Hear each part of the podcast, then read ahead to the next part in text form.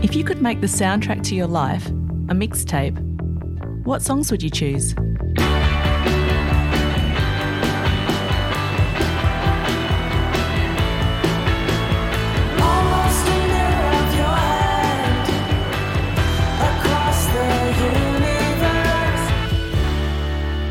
Welcome to Almost a Mirror, a podcast about Australian music from the late 1970s and 80s, where the post punk world of the Crystal Ballroom collides with the pop icons of Countdown. Come with me, Kirsten Krauth, on a personal journey through music and memory, where each episode is sparked by a song.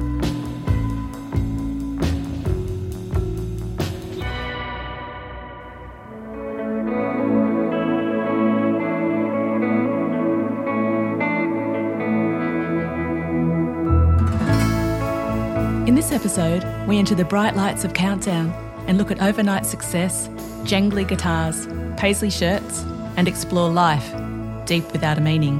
The song, The Unguarded Moment by The Church.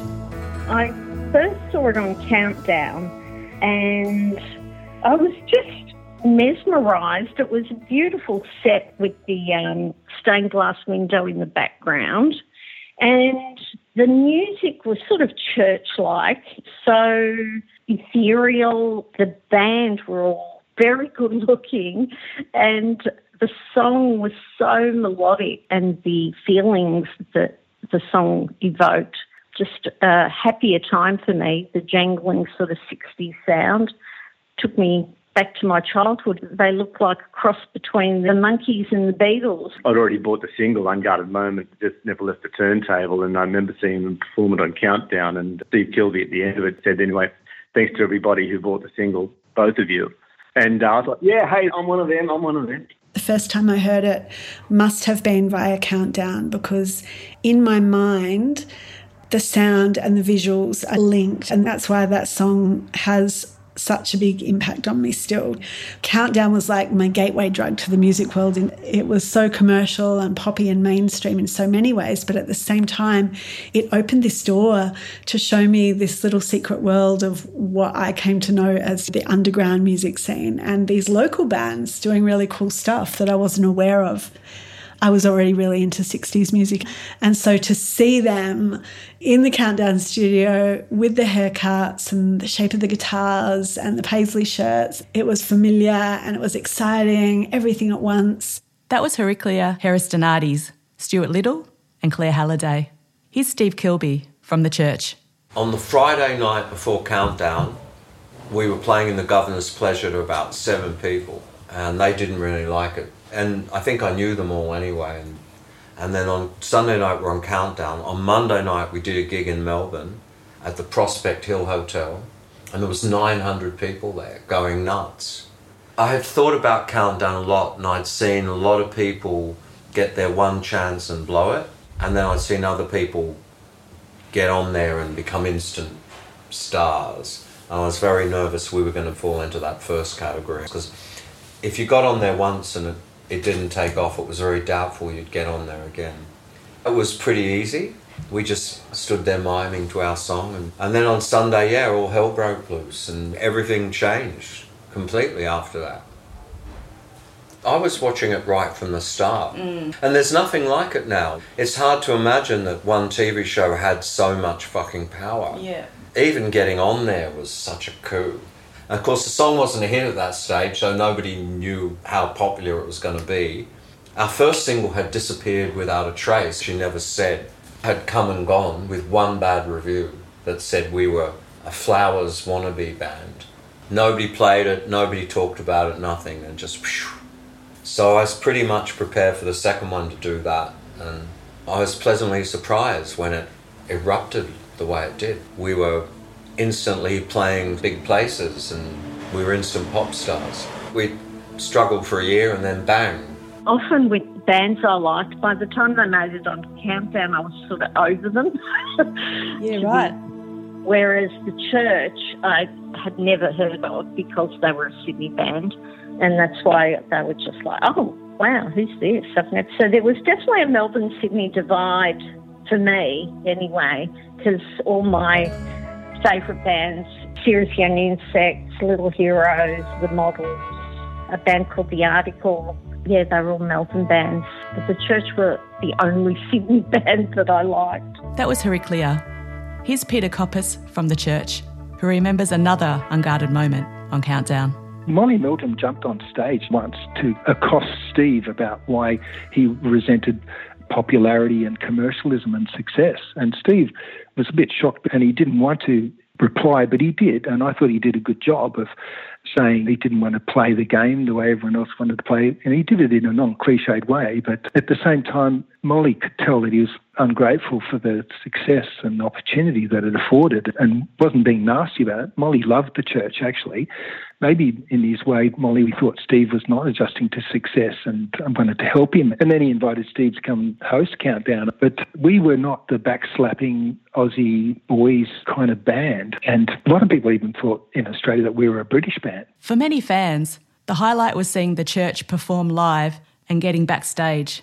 Here's Meg Simmons and Heraclea Harristonades. I was in year 11 when I first saw the church at the San Miguel, a delightful Santa Fe style building in Cammeray in Sydney. And I went with a bunch of friends from school. It was all about mohair jumpers and paisley shirts and stovepipe jeans and brothel creepers. And the air was always thick with cigarette smoke and the carpet was always sticky. The Mosman Hotel, which was probably our local because it was close to school. But God knows how we ever got in because we looked so underage. But it was the time before poker machines.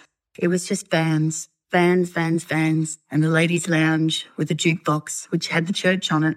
The first time I saw them at a Monash Uni Union night, and I was in my final year, and I went along with my sister and her friend Alex, who, who took some photos for the band and I think a couple of them might have been in one of the inner sleeves of the second album.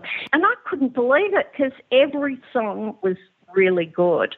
And there I was expecting them to be a one hit wonder, and they were just the opposite. And the very next day, I ran out and bought a Skins and Heart, and I still remember playing it in my room on repeat. I always thought they should have brought out a live album because when you saw them live, they were just on a different level to the recorded music. Once I discovered them, I would go to every gig in Melbourne five nights in a row. My friends and I travelled to the Bayview Tavern in Gladesville as I'd read a review of the band in one of the music papers. No more than 30 people there. I was immediately taken by the paisley shirt that the lead guitarist and vocalist was wearing. I hadn't heard the church's music prior to this gig, and this was back early 80s, but I still remember the opening song, which sparked my interest right away. Is This Where You Live, which I thought had a haunting sound. The song that really got me was Unguarded Moment. I thought the lyrics were outstanding. Girls with rifles for minds and friends with cameras for eyes was lyrically brilliant. I really liked Steve Kilbey's deep voice and the contrasting harmonies in the chorus. You can get lost in the song, as if you were listening to a personal account from one of Steve's experiences. The music was a world away from the underground punk and new wave that we usually listen to. That was Chris Clark. Here's Jen Jewel Brown, a journalist for Ram magazine. They were really stiff on the stage in those days. They hardly moved. But they had this marvellous way with songs and they were a powerful group, a lot of energy and intensity to the way they played. They they didn't have any rhythm and blues or any country or any roots music in the solo in the unguarded moment where Peter Koppes plays. It's a bit of a rock out, a bit Chuck Berry, and you never hear him playing like that after that period, the first album. It was very structured and it wasn't as much released and natural as the church became to their own genre that they created. It was psychedelic and came out of the Byrds, the harmonies.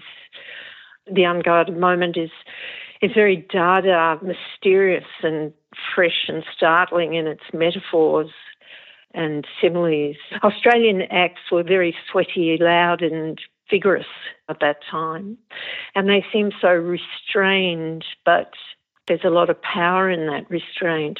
I went with my friends to see Siouxsie and the Banshees at the Capitol Theatre. And one of the main reasons I went was because on that tour, Rob Smith from The Cure was playing guitar, and I really liked The Cure. And I met Richard Ploog in the foyer. I was so excited and so starstruck. And I was a pretty tall girl. And I always sidle up to people to see. And yeah, he was shorter than me. So there you go. that was Meg Simmons. Here's Heraclea, who became a friend of the band and watched them develop through the decades. I'd always have a bit of a chat with Marty. Peter would always tease me about something. Steve would look over an enigmatic fashion, and Richard was very friendly. And then I moved to London in 1986. Marty sent me a postcard to say we're playing the Marquee next month. And so I rocked up and I couldn't get in. So I went around the back waited in an alleyway. And then Marty and Richard turned up and I got in with them. I was so excited because the audience were really into it in a way that I didn't feel the Australian audiences reacted well, but the audience in London just it completely went off that night. You kind of get the feeling that they were quite a wild band. Was it like that backstage? There was always the smell of dope in the air. One time I saw them rock up before the show and they were all in the car smoking. and the window went down and it was like a Cheech and Chong movie. All the dope smoke drifted out of the car. And oh, look, I was such an innocent. One of those first gigs where I went backstage, Peter said to me, Oh, did you get a hit? And I said, Only off the music which is pretty daggy thing to say. there were girls around and there were wives around. I hesitate to say how many wives I've met over the years. I was there for the music. I got caught up in the personalities as well. Guys in bands can be very charming, and a little bit of attention from them inflates Oh, I wouldn't say your ego, it makes you feel special when someone like that pays you some attention. In terms of getting involved with any of those sort of guys, you're just looking for heartache.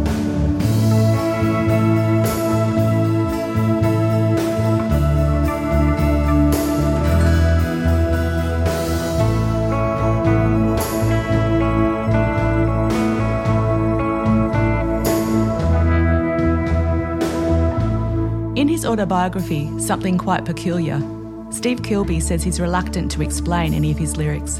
And part of the Unguarded Moment's ongoing appeal is its refusal to be pinned down. People interpret songs in a million different ways, don't they? That's part of Stephen's gift is to, is to give people, you know, inklings of what the song is. But you know that in an Unguarded Moment, the movie, don't you? I'm probably giving away his, his secrets now, but he used to go through the, the TV guide and look at the midday movies and go, oh, in an unguarded moment, that's a good, I like that. Didn't actually have to watch the movie. I was always collecting words and phrases and I idolised guys in bands. I went to see the Easybeats when I was 10 years old, and that really drove the whole thing into overdrive when I saw the girls screaming. There's just something that happens in a really great song that can sort of pull up all this emotion with very few words and it's really just the slightest sort of allusion to something can bring all this emotion coming out and nobody really knows how that works. Especially the guys who write it. You could sing anything in a song. I woke up this morning shot my old lady. You can't write that in an article but when a guy stands up and goes i woke up this morning and my girlfriend left me why does anyone care about that? Why can one person sing that and everybody in the room cares and somebody else can sing it and it doesn't have any effect. I mean, my theory is that narratives they're stored in the body, and so things that happen to you as a child, you store them somewhere, and then when you're actually writing, they come out. They come out through your body. Definitely, definitely, yeah. A lot of things I always tap into is evoking childhood feelings, and I can very easily do that.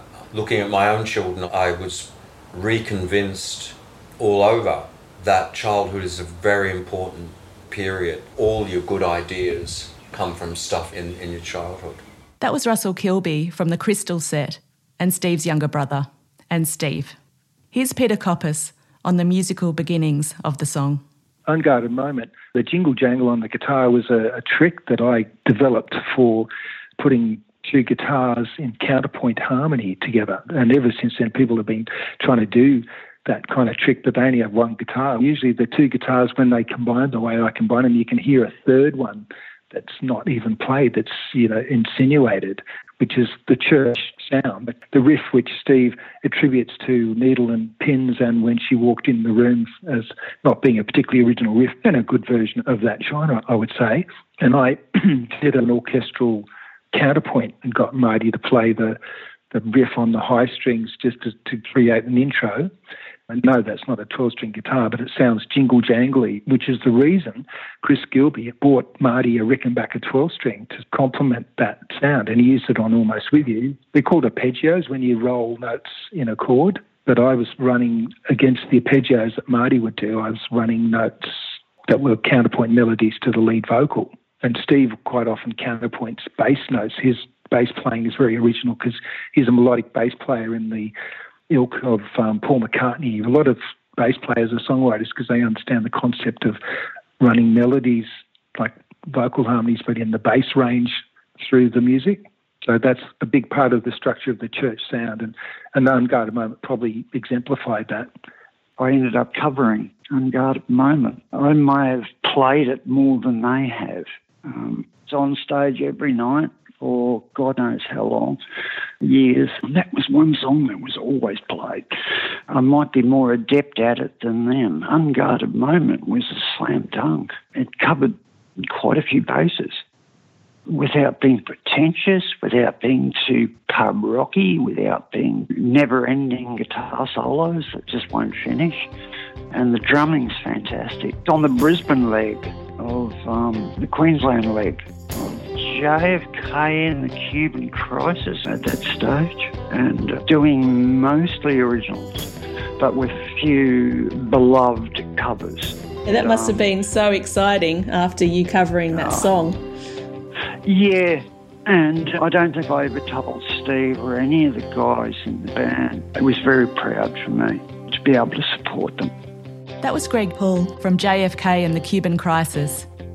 Steve Kilbey is notoriously reluctant to talk about his hit songs, but has mellowed in the past couple of years, performing them live and doing acoustic versions.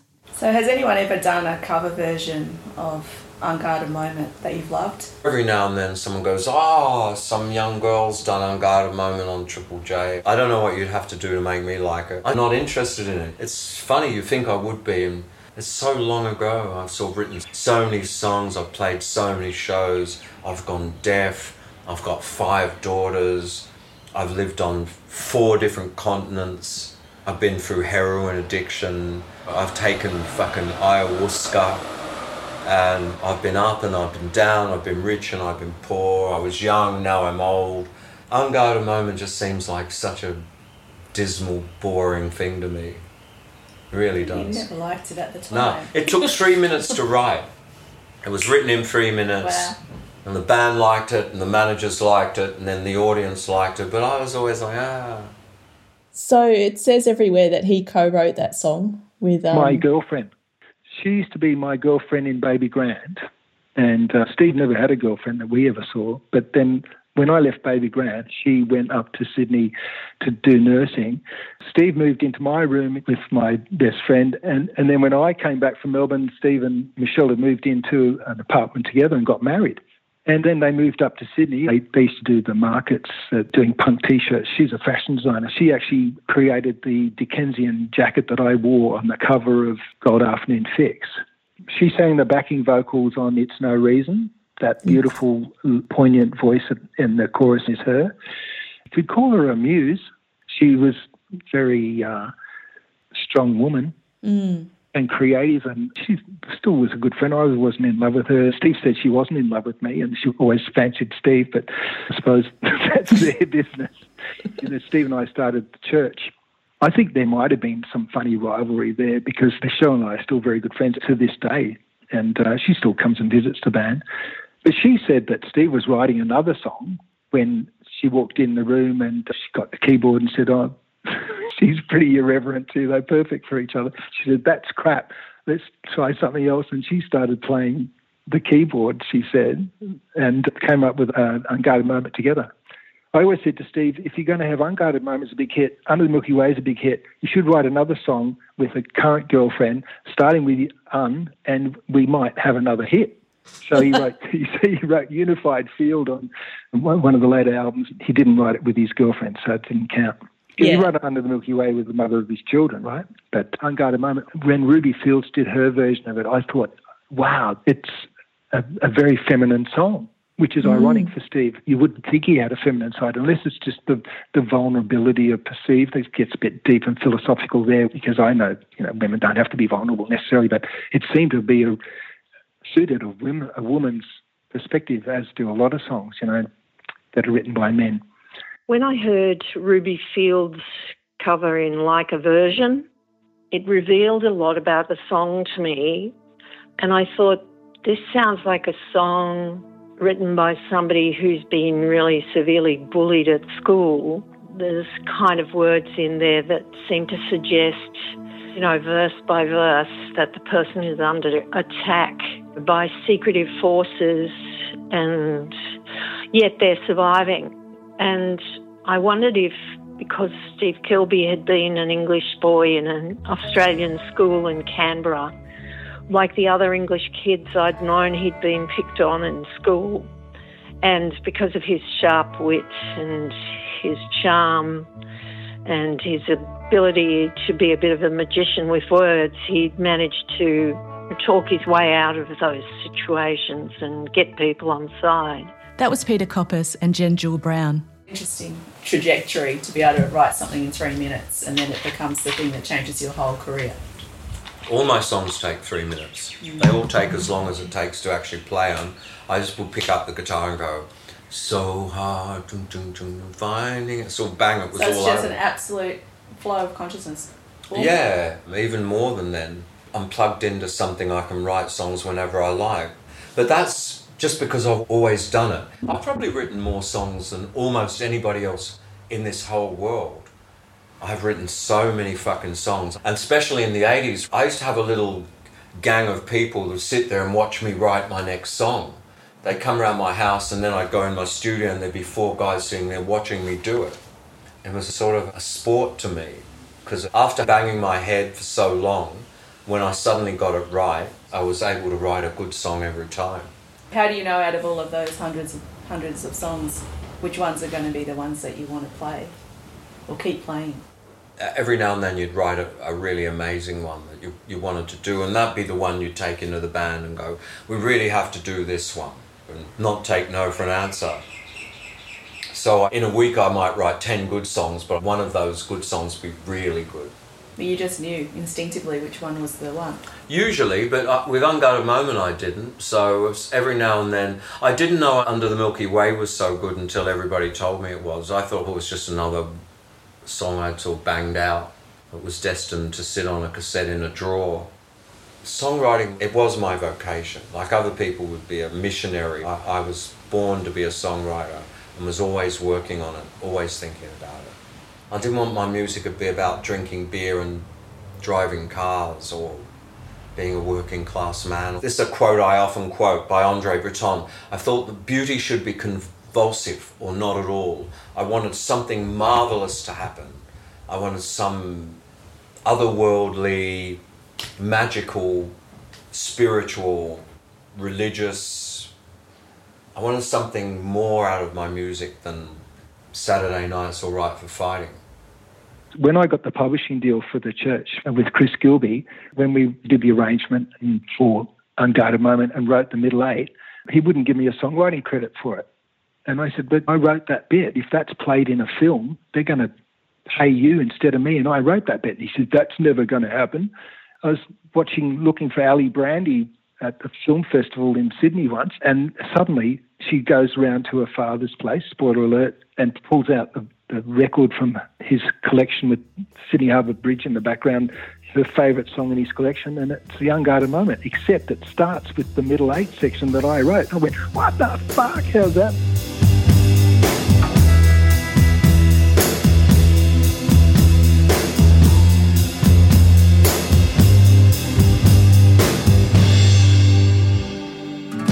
Peter and Steve met in Canberra before escaping.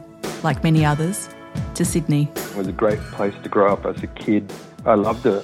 When I hit adolescence, it wasn't so good. It was kind of awful, really. It just seemed like you were coming into your adult consciousness in an empty wasteland of hot in summer, cold in winter, and most people I know left late 70s. There's really nothing much to do except hang around shopping centres in Ugg boots. It was incredibly suburban and parochial, and there was one music shop called Impact Records where you could get imports. Everyone from every different scene would go descend on this one record shop, and there's no trains. You've got to catch buses, and they stop at 11 o'clock at night. So there was a lot of walking stupidly long distances to get home or, until you got a car. We used to play this game where we'd see how long we could think that there'd been a nuclear radiation attack and that everyone was dead except for us. And in Canberra, you can do it for 15, 20 minutes driving along these huge six lane highways. Back in the day, we could walk, drive along pretending there was that you were the only people alive, especially at two o'clock in the morning. That was Greg Appel and Russell Kilbey. Here's Peter Koppes. I thought it was culturally stimulating. Yeah, it was a blank canvas. Everywhere in the world looks like Canberra now. Everywhere has got suburbs with windy roads that are separated from other suburbs, so you can't take shortcuts through them and have to stay on main roads, arterial roads. That was invented in Canberra. It was a Presbyterian or church hall.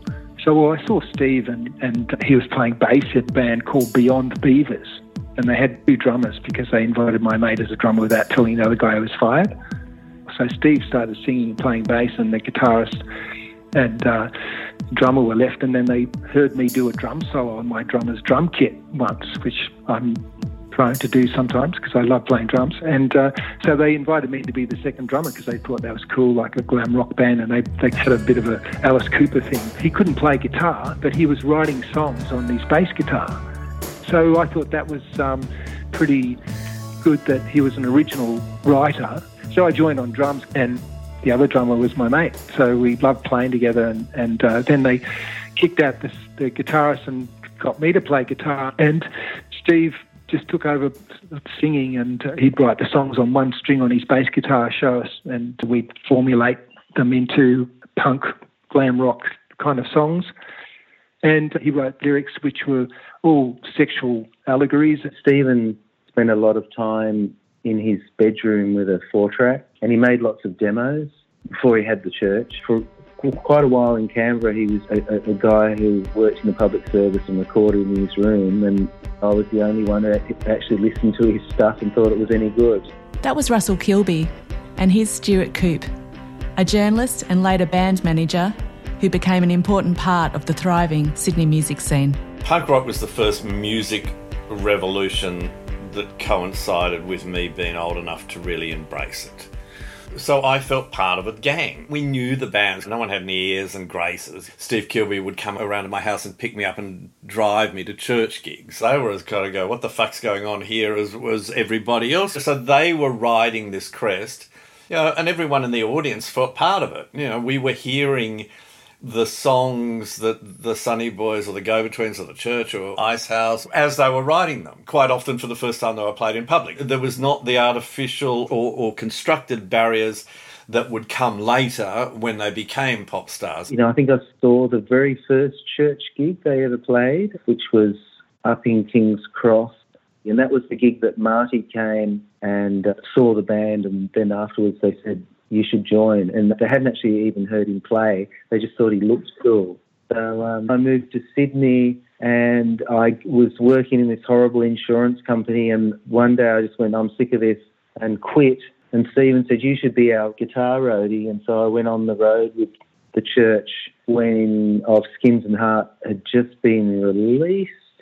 The, the rock scene it was a tough place. Once you left a few inner city venues, it was beer barns and the church. They're a bit, I guess, puffy, but acceptable only just. And they, they usually sort of won over the crowd a bit, you know, but even though he'd been on Countdown, there's still people yelling out, Place and Barnsey. There was women, but it, it, it seemed quite a masculine kind of pub rock scene, definitely out in the suburbs. I guess I was a wimpy guy and it seemed quite scary a lot of the time, but Yeah. working for them. It was the surfy guys warmed to them first. The, the blue collar guys were a bit suspicious. It was a harsh life. The amount of physical work and the amount of driving you had to do to, keep the show on the road, and, and the amount of like speed that everyone was taking, pretty much worn out after about six or seven weeks, and went, "That I can't. That's it. I've had enough." And I thought I'd, I'll work on my own band. The band weren't taking speed. The roadies were taking speed. The band the band was stoned off their gourd the whole time, which is probably part of the reason why it's hard to relate to a crowd. It's fun to play stoned, but your stagecraft deteriorates. So, yeah, probably a lesson there. I don't think it affects your, your playing, it just affects your ability to communicate with the audience. The band suffered because he was sort of introverted and non communicative, taciturn, and confronted by the rough and tumble of the pub rock scene. It was like being a carny. You had characters like Michael Chugg and his crew at that stage anyway. I'm sure he- it's different now, but they knew what to do if you went to jail, let's put it that way. The, the church were one of the bands who had a road manager who kept losing the money all the time. Like, he was a um, cocaine addict, I think. It- it- the briefcase kept getting stolen because bands used to get paid in cash in those days. The, the pub would just get the money out of the safe and put it into a briefcase at the end of the gig.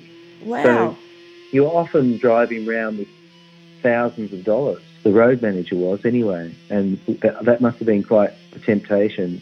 The opportunities for graft are also endless and debauchery. That was Russell. Here's Steve and Peter. Seemed like it was this kind of Buddhist puzzle. You can't get a gig until you've got a record out, you can't get a record out until you've done a gig. But when we got, had the record company and publishing company, we we could get gigs, and we were playing every night of the week. We were opening for Chisel and Mi-Sex and Mentals, and we were playing in all of these pubs around Sydney where nobody really liked us. Before Countdown, we weren't embraced anywhere. Yes. After Countdown, we were embraced in Melbourne and Sydney. In the inner city, people loved us, but you go out in the suburbs, we're very snooty and snobby, always acting like we, we're too good to be here. Why should we fucking be here? Like, we're the hippest band in the world. And I think some people found that attractive, and a lot of the bogany types probably didn't really think that was very cool. I don't really like Aussie pub rock. I don't really like ACDC. Suddenly, I, we were lumped in in with it. We didn't really fit the mold. It seemed so important then. It doesn't now. It's like, what does it matter? You're lucky to have an audience.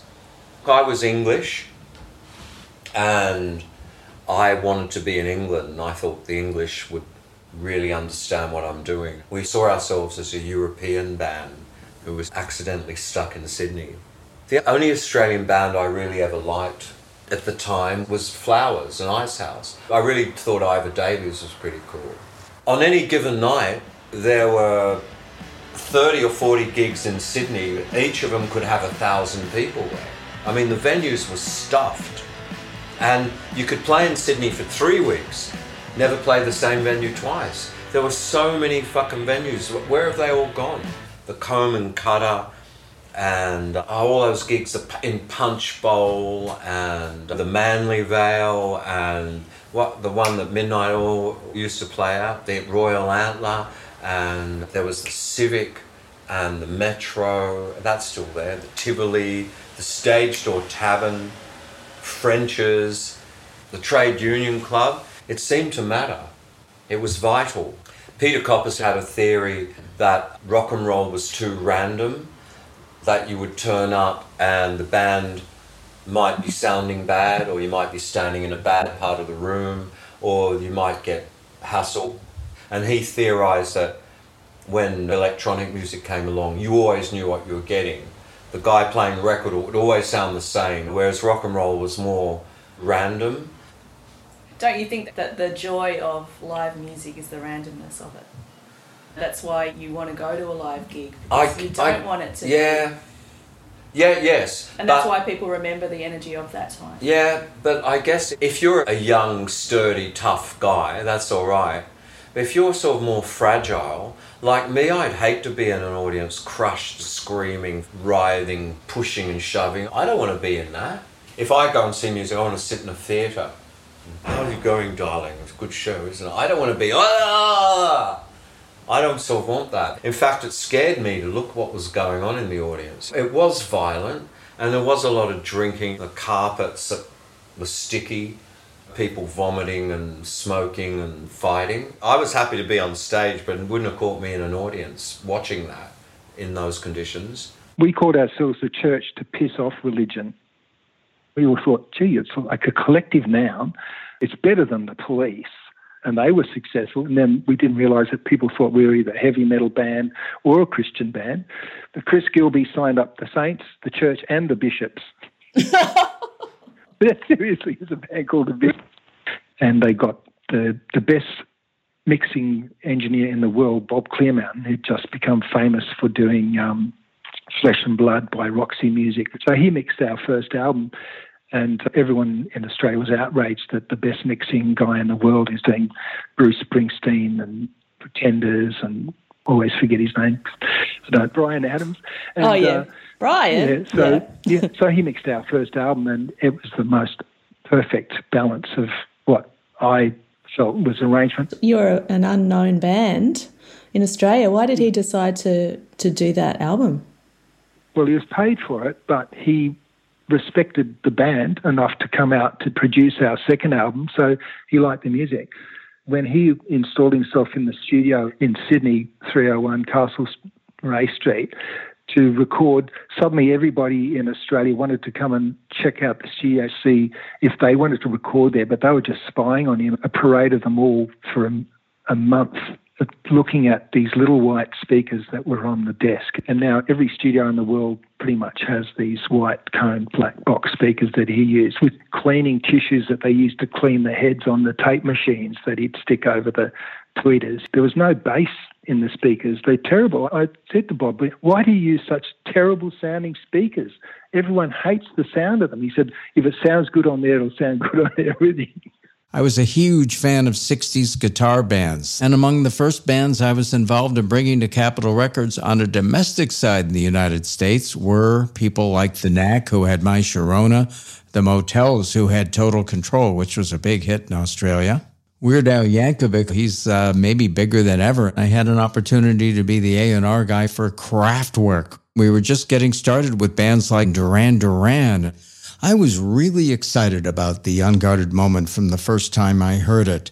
To me, it's an almost perfect tune. Steve's vocal, the lyrics, the instrumentation, that guitar solo in the middle. Capitol Records back then was an extremely radio oriented label, and while I really liked the whole church album, I needed that song that I thought could put them over the top, that our radio promotion team could really get behind. I had a planned business trip to Australia in 1981, and part of that trip was meeting with Steve Kilbey and Michael Chugg. I was already very interested in having the church album come out on Capitol in America. One afternoon, I went to the studio, I watched them record, and then the next morning, I had a breakfast in the King's Cross area with Michael and Steve. There was a legendary music hotel back in those days, the Sebel Townhouse. And one of Steve's major questions of me was Hey, Bruce, you know, we're not the most accessible band in the world. Are Capitol going to stick with us for the long term? And of course, I had already discussed this situation with higher ups at Capitol, and I was able to tell Steve that I was guaranteeing them two albums. Of Skins and Heart didn't do well in America. The band gave us The Blurred Crusade. I passed it around to key people at Capitol, and the excitement wasn't there. It was probably too complex for the radio oriented label that we were at that point in time. They sent us a few more tracks, but our promotion team wasn't really feeling them. And then what turned out to be one of the darkest moments in my business career. I was ordered to drop the band. And I said, I can't drop the band. With your backing, I've promised them two albums on Capitol. Their reply was, Bruce, you've got to drop the band. There's simply no enthusiasm for them here at the label. So I got on the phone with Michael Chugg and told him that it just wasn't going to work out any longer. And he actually took it pretty well. I didn't take it very well. I felt absolutely horrible about it for years and years. Matter of fact, I still feel badly about it because it made a liar out of me. And I believe no matter what the business is, we need to be people of our word. Things actually worked out for the best, though, for the band. They went on to Arista Records. They had great success there. Under the Milky Way tonight, to me, in a lot of ways, sounded like the unguarded moment. That was Bruce Ravid. Here's Russell Kilbey. I was there when Under the Milky Way was written. That was up at my mum's place, and he had this old piano and started knocking out these chords. And his other like long-term partner, Karin Jansson, who lives in Sweden, she definitely contributed to the writing of that song. Was it like the musical side or lyrics or both? And both, yeah. Yeah, right. Well, I think that the whole Under the Milky Way thing was because the stars were really amazing out there on the lake. My mother lived on this beautiful bit of the New South Wales near Forster, and there was not much light pollution, so there was lots of stars.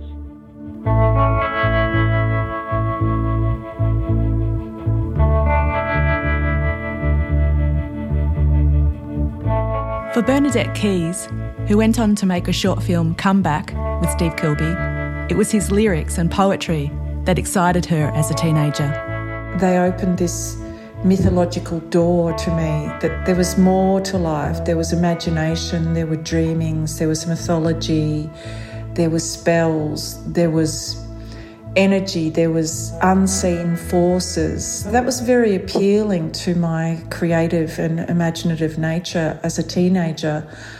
The lyrics in the church songs are poetry and they're not she loves me, no, no, no. They're kind of obtuse, metaphoric, alliteration. I used to pore over the lyrics as well and, and try and work them out. And I was very thrilled when I found out that Steve had published his poems. I remember speaking with Amanda Kramer from the Psychedelic Furs, and she'd commented that she has never seen anybody write lyrics as fast as Steve Kilbey ideas come to him so quick. There's so much um, complexity to the church music, so much beauty in it. There's spaces, there's all different sounds. It's like some of the songs take you into those other lands and another universe. The statue's unseeing eyes unfold emptiness. Go deeper, invoke artifice and persuasion. Ah, the night of bribes, crush the delirious marble ground up and given over to the weakness of flesh. Enchanters, let's have your firstborn. Let his cries ring on in this silence of stone. Bring on the nectars and the marvellous dead. Show us your pretty wives, how we fall from these exposures. Cruel captains, take to the churned seas, scour the world for the arcane feet of my lady. Further you push, the green cells and maps of India. What spice is this that makes us dreams?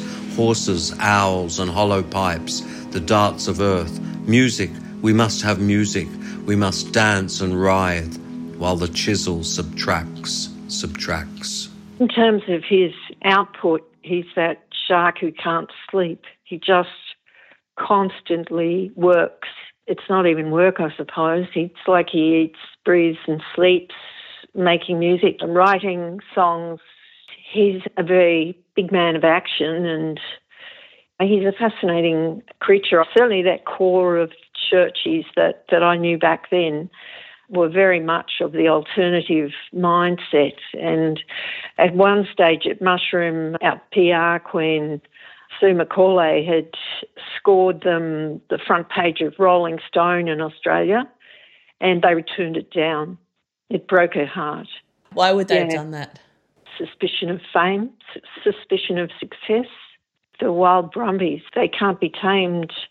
But Steve, with his famous speech to the ARIA Awards, where he embraced the whole industry, he has become very hail fellow well met.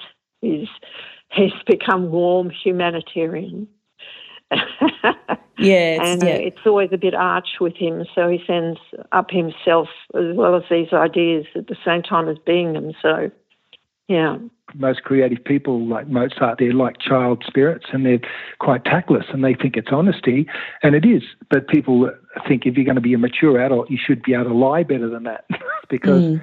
we've lacked a lot of support because of his tactlessness, not meaning to be unkind. He just said things that put journalists and and music industry off. Like we were in America doing a tour there in more recent times where we had a whole lot of radio stations interviews to do during that tour, and the very first one they kept asking me about Under the Milky Way because it was like a commercial station, and they thought that's what their audience wanted to hear. And he started getting petulant and grumpy and refused to answer the questions. And the guy got really annoyed with him and started, you know, becoming, you know, a bit abusive toward him, and then complained to the uh, record company, and they cancelled every single radio interview for the rest of the tour. That was Jen Jewel Brown and Peter Koppes. Here's Steve. There was a car I always used to insist on, a Ford. I forget what it's called now. The I had- Galaxy? hmm? Was the Galaxy? No, it wasn't a Galaxy. There was a Fairlane, and then there was a like an a LTD, LTD. LTD, and I used to turn up, and the the promoter go, "Oh, yeah, I've got you a, a Fairlane." I go, "I'm not driving in a Fairlane. I want an LTD." I became really Why? focused, huh? Just to fucking because after after so I started my quest for musical domination at age 16 when I got my first bass and it took me to 25 26 to get anywhere and that was 10 years of being nobody and slugging it out and people saying oh you're no good and that's not going to happen. And when I became a star I became a real little rat bag. I sort of wanted to enjoy all the things I thought insisting on this sort of car and uh, and the guy go I, I could I get you Johnnie Walker red uh, not going on. I don't drink red label. I drink black label. Now I'm so old it's silly looking back on it but it sort of amused me Here's Greg Appel from the Lighthouse Keepers. I'd been writing this musical for 20 years about a bunch of old rockers who'd ended up in a van park. John Paul Young agreed to do it. He played like an alternative version of himself where he's a bit more of a hardcore rock pig. The character Steve played had part of his thing was a permanent erection. I don't know where that attribute came from, but he was like a hippie that had a continual succession of uh, hippie girlfriends. One of those 60s guys that just never stopped and kept spouting philosophy. So, did you write the character or did he write the character? Oh no, I wrote the character. and, um, He embodied the character, right? it, it came to casting it, and at thi- this point in my mind, his whole image was a serious, po-faced kind of musician. That's all you ever heard from him was quite serious, esoteric stuff. I had a interesting phone call with him, and then he started to make a few jokes, and I realised he was quite a funny guy. And we got to the point about the erection, and he said, "I'm not going to walk around with my cock hanging out all show." And it was like, uh, "Don't worry, Steve. It's just an idea. We'll do it with special effects, some flashing lights or something like that." And look, he was so good in that role. It was a difficult Yeah. role. He made it funny. Um, it was a perfect character for him, and the more I got to know him, the more I thought, well, that is you. He's like a child of the 60s that's just never stopped, but he's lived a life. He's like a real rock star and good to work with, pretty unpredictable. 'Cause he, he was around 60 and, and still taking a lot of drugs. So we'd be rehearsing, and John Paul Young, he was very much like, we work hard. If you're going to drink and do anything, you do it after the show, but we, we're going to rehearse properly, and the show must go on. This is serious. Everyone's got to work together. Steve was the opposite. There's always some trauma when he came to rehearsal, and you get to the night where you actually put the show on. He'd come late. He'd look pretty. There was often a story about someone being in jail in his quite active life outside what we're doing, um, and you think, like, is he going to be able to do this? And he'd puff on joints just before the show. The last thing he'd do, but he did it to relax. He'd get up there and he'd remember every line. I'd always say to him, like, you could do a superannuation ad, Steve. It's amazing what you can do at your age. Like, he'd be jumping around at stage. He didn't like that, but he was impressive. My whole confusion culminated with 10 years of heroin addiction because I was so like, I don't know what the fuck I'm doing. I'll start shooting heroin instead. And then in the year 1999 2000, I stopped being a junkie. I turned into me now, who's sort of grateful and happy. And I guess I had to go through all that turmoil and stupidity to arrive at where I am. Just because you can write songs, it doesn't mean you know how to get along well with people. And I was always fighting with those other guys in the band. And there was so much envy and jealousy and bitching and stuff happening between all of us. It was a struggle all the time. I couldn't sit back and go, wow, enjoy it. In the mixture, you're probably better off not to be such a talented person, but have loads of ambition and self belief. And I found very early on, if you went on stage and acted like you were something special, people would believe it. If you go and go, oh, we've got a song now, it's an original, oh, hope you all like it. And I could see that didn't really work for me. I amped it up the other way. I'm sort of aloof and frosty and, oh, I'm too good to be here. Uh, you're a pack of imbeciles. Nonetheless, I'm going to lay my music on you and then sort of sneer and smirk my way through this gig and fuck off in my Ford LTD. What an unpleasant person I'm turning out to be in this interview. what a bastard. Maybe a fascinating person. The magic is fading from this world. Logic and rules replace the spells. The giants are gone. The Elohim no longer look over me, and I feel the metallic coldness in the breath of my children. I sit in bed and eat melted chocolate as the sun goes down in the east. The earth is thirsty for love, but our greedy fingers bruise her soft skin. Our whispers are abrasive. Noise drowns sound. That was Steve reading from Earthed, his book of poetry. From the beginning, the Almost a Mirror podcast has been about an ever expanding series of connections. From Nick Cave to David McComb, to Chris Bailey, to Tracy Pugh, from Steve Kilbey to Grant McLennan, to Amanda Brown, our latest collaborator, who takes the unguarded moment into lush new terrain.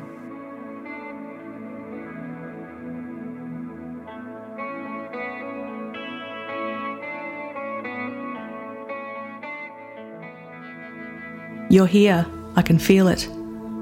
I get lost up and down the escalators, walking through rooms of Japanese ceramics and contemporary Australian design. I could ask for directions.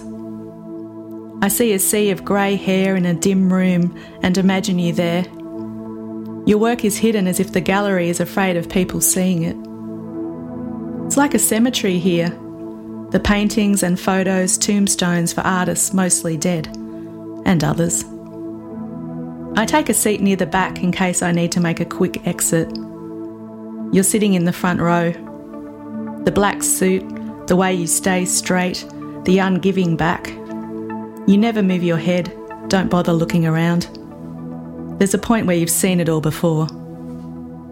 You take your hat off, and suddenly the room is resurrected, filled with young people. It's packed and they're noisy, and they have to stand up because there are no seats left.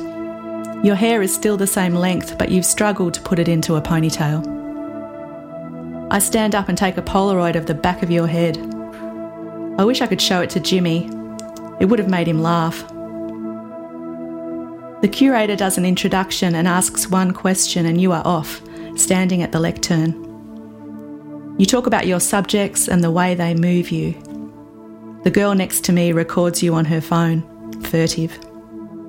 You move your hand like a wave, caressing the curves of a body. You talk about love and intimacy. As you talk, your eyes roam. I keep my face up, look straight, don't smile. But your eyes move on to another person in the room. There's nothing, not a glimmer. You talk about empowerment and composition. The sound of your voice, the same measured and rehearsed calm of a lecture you've delivered many times before. Your words just one long stream that take me to languid afternoons in the studio, to the dirty junkyard of a ballroom. You talk about where we begin and where we end. But when you start to talk about beauty, I get up and walk. Past your latest boys and girls, with their lost faces and thin porcelain skin. So transparent I can see the veins blue, like cracks about to break them open.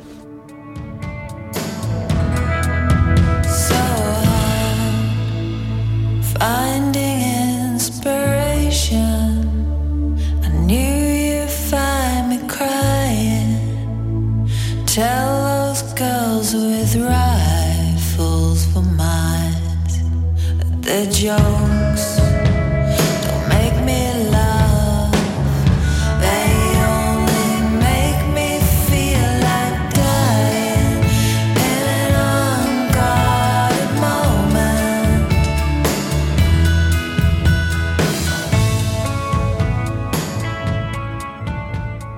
Crowds flutter around me in the photographs, drawn to slivers of light. My eyes are black, my lips are black. I've done a couple of loops, but keep returning to the same images, lingering with longing. Your bones poke out, your collarbone, your beautiful mouth, the most luscious thing. I don't stand too close, but I'd like to. In this public space, I'm suddenly aware of what others will think of me. That they may be watching me, watching us, watching you, making connections. You take the cord in your mouth, in your teeth. It's not that the girl is naked so much, but that she appears asleep, her body surrendered to the dark. This time it's me perched above, intruding on the girl's dreams as she lies with abandon, knees apart. The fall, falling in love, falling leaves, falling asleep, all the things we loved. I can feel the heat rising off the girl's body as she throws off the covers and moves on top of them, turning her head backwards and forwards to find the coolness, the sweet spot. Waiting for the cool change, letting the dark air touch our skin, the awkwardness, thrill of learning about our new bodies. As I watch this girl in the art gallery, my body responds to the girl's, and I'm reluctant to leave her that lusciousness of complete letting go. Ankle bracelets bought at markets, dry summer nights in the bungalow, too lazy, too tired, too hot to put on the doona cover before falling into bed.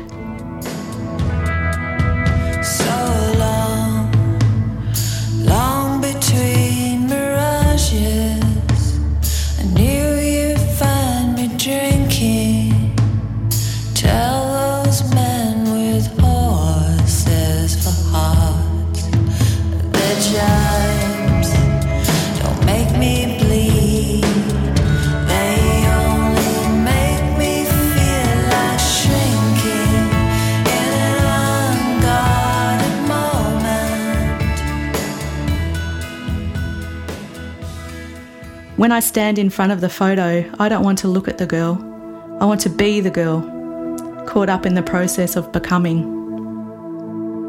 Running away to Melbourne and dangling our legs over the overpass. Trolling for gruff billy goats and enjoying the danger of watching cars below. Lying on the banks of the Yarra, kissing you in the cold, jeans ripped and new romantic in every sense. But coming of age doesn't stop, it just keeps coming. I move on to the ballroom, the blood and mud. I look for you, but you're still missing, just your dirty feet pointing to the sky. I search in my bag for the cool slime of Polaroid.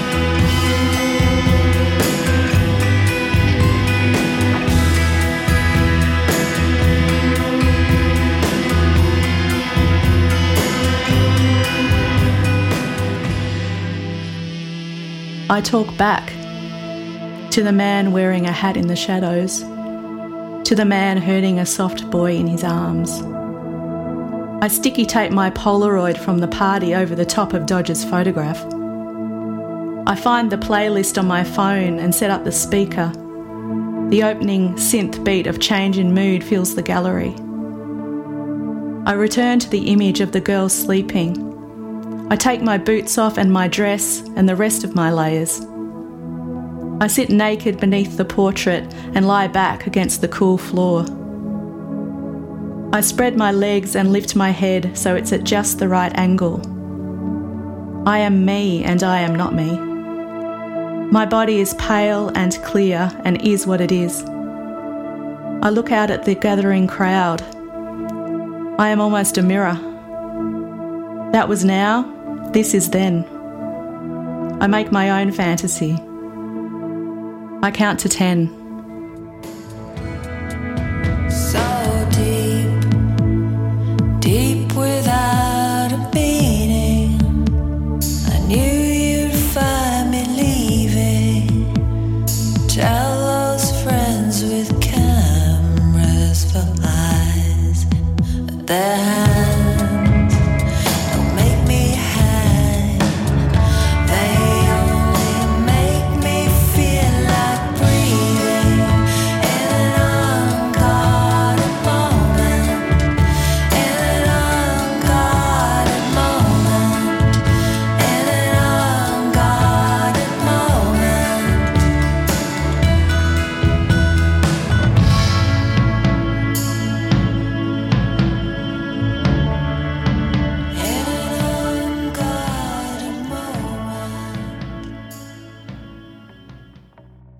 That was the Unguarded Moment chapter from my novel Almost a Mirror, which is published by Transit Lounge. The book is structured as a mixtape of 80s music, with each chapter revolving around a song. Almost a Mirror is available at all bookstores and as an ebook too. Our version of the Unguarded Moment in this episode features vocals by Amanda Brown and was produced by Richard Andrew. Head to Bandcamp to hear the single, which was produced by Tony Buchen, with the guitars by Amanda Brown and Richard Andrew, omnichord by Amanda Brown, bass by Tony Buchen, and drums by Richard Andrew. I've also been developing a festival show with Inga Liljeström and Zoe Barry that will premiere at the Headland Writers Festival in Tathra on 20th and 21st of May. It features an incredible ensemble of musicians, including Angie Hart, Inga, Michael Simic, Mick Mooney, and Heath Cullen. Coming up in the next episode, we enter the sweaty pub scene of Sydney and meet a power pop band led by two teenage brothers from Kingscliff with a precocious talent for writing music. The song? Alone with You by the Sunnyboys. The Almost a Mirror podcast is written and produced by me, Kirsten Krauth, with sound design and mixing by Jed Palmer. Thanks to Jason Walker for tech support too. This podcast is supported by the Donald Horne Creative and Cultural Fellowship from the University of Canberra. Thanks to the Australian Music Vault at Arts Centre Melbourne and punkjourney.com for helping so much with research. The theme song is written by Michael Simic and produced by Michael Mooney, with vocals by La Trouble, aka Michael Mooney, and Kay Proudlove. If you'd like to listen to any of the songs featured in this podcast, head to Almost a Mirror on Bandcamp to download them and support local musicians who are really doing it tough right now. If you enjoyed this episode, please subscribe. I look forward to your company next time. Bye.